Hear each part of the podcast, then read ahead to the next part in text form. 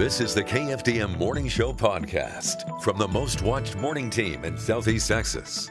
Get you a look at your morning headlines.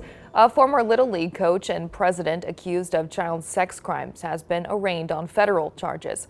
Earlier this month, a grand jury in Beaumont indicted Adam Isaacs, on federal child exploitation charges. Yesterday, he pled not guilty to each count and is represented by defense attorney David Barlow. Prosecutors say in 2020 and 2021, Isaacs was a youth coach and president of the Evadale Little League Baseball organization. The feds say Isaacs took young boys from Texas to other states for sporting and camping events with the intent to engage in sexual activity with the minor.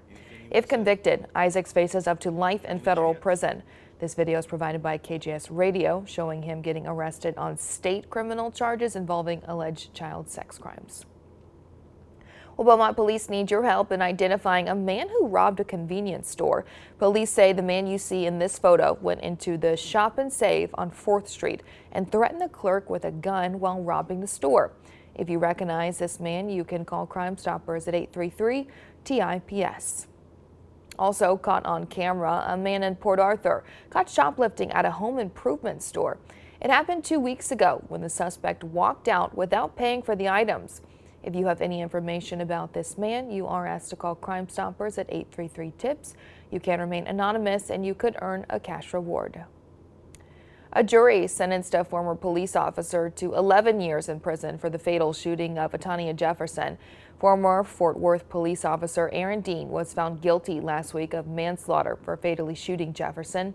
Dean was responding to a call on October 12th in 2019 when he shot Jefferson through her bedroom window in front of her young nephew. Earlier this week, Dean testified that he fired his weapon because Jefferson pointed a gun at him, but then admitted during cross-examination that his actions were bad police work. He said he fired without seeing Jefferson's hands or what was behind her, failed to tell his partner he saw a gun, and rushed into the home without fully ensuring it was safe.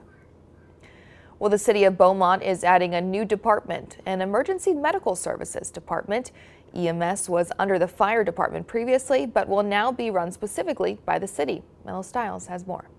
What can we do to continue to provide the same level of care or even a higher level of care? Beaumont City Manager Kenneth Williams says since taking the position of city manager just a few months ago, he saw changes that could be made to help benefit the citizens. We've uh, had the department, we've done some different things with it in the past, uh, but now we think we have something that'll be benefit the entire city. It'll, it'll benefit the citizens of Beaumont, but not only the citizens of Beaumont, the people that work within the department.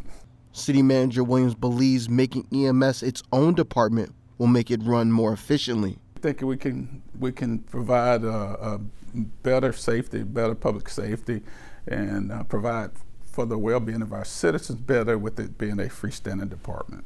This department will bring up to 80 more jobs to the city. Oh yeah, it's great. Being able to create more jobs is, is one of the goals we want to do. The biggest question, how much will this cost the taxpayers? It's not costing any, the city anymore at this point. Uh, that we are aware of. You know, we have uh, we've uh, put the budget together, and these areas have already been funded. Beaumont Fire Chief Earl White believes this new department will help everyone. We will always provide a great level of care between both departments. That'll always be. And our ultimate goal is to make sure that we're offering a good service to our citizens. It's unclear when this department will be up and running, but after speaking with city leaders, they tell us that they are very excited.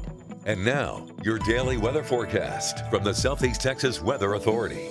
Good morning, Southeast Texas from the KFDM and Fox 4 Weather Center. Meteorologist Chad Sandwell. Here's a look at your forecast for Wednesday. It is December the 21st. We're just a few days away from the Christmas weekend, and ahead of that, we're going to see a big time cold front head into Southeast Texas. That should arrive on Thursday. That's going to bring some big changes. Ahead of that front, though, we'll look for a partly to mostly cloudy sky again across southeast Texas. Temperatures today should reach the middle and upper 50s again. Might see a little bit of sunshine, but I think overall a little bit more cloud cover than what we saw during the day on Tuesday. On Thursday, we're going to start off with temperatures in the mid 40s, and from there, temperatures will warm up pretty quickly. A southwest wind will allow temperatures to push into the middle and upper 60s. And then that cold front comes through middle of the afternoon, and we will see a pretty sharp drop in temperatures heading all the way down into the teens to around 20 degrees by Friday morning.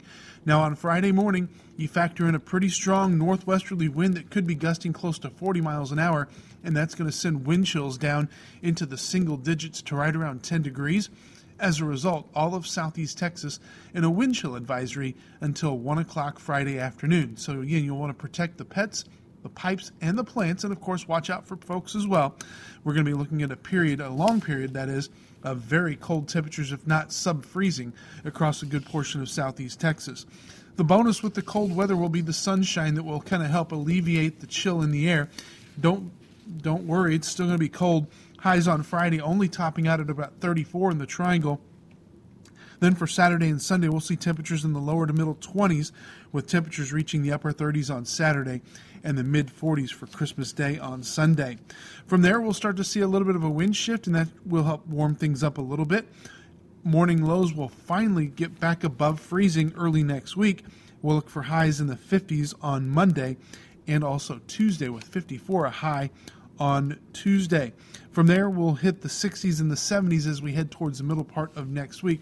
But the big story here in southeast Texas is not today's weather and not the weather next week. It's going to be that cold front that arrives on Thursday, and that's going to bring some of the coldest airs and one of the coldest Christmases that we have seen in quite some time here in southeast Texas. Again, we'll look for several locations to see temperatures in the teens on Friday morning, and on Christmas Day, we'll start off with temperatures in the mid 20s with highs under mostly sunny skies reaching the middle 40s.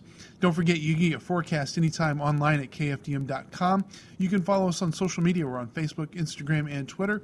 And don't forget to download our free weather app. It's available on your iOS and Android devices. From the KFDM and Fox 4 Weather Center, I'm meteorologist Chad Sandwell. Have a great day. Thanks for listening. Join us again tomorrow for the KFDM Morning Show podcast.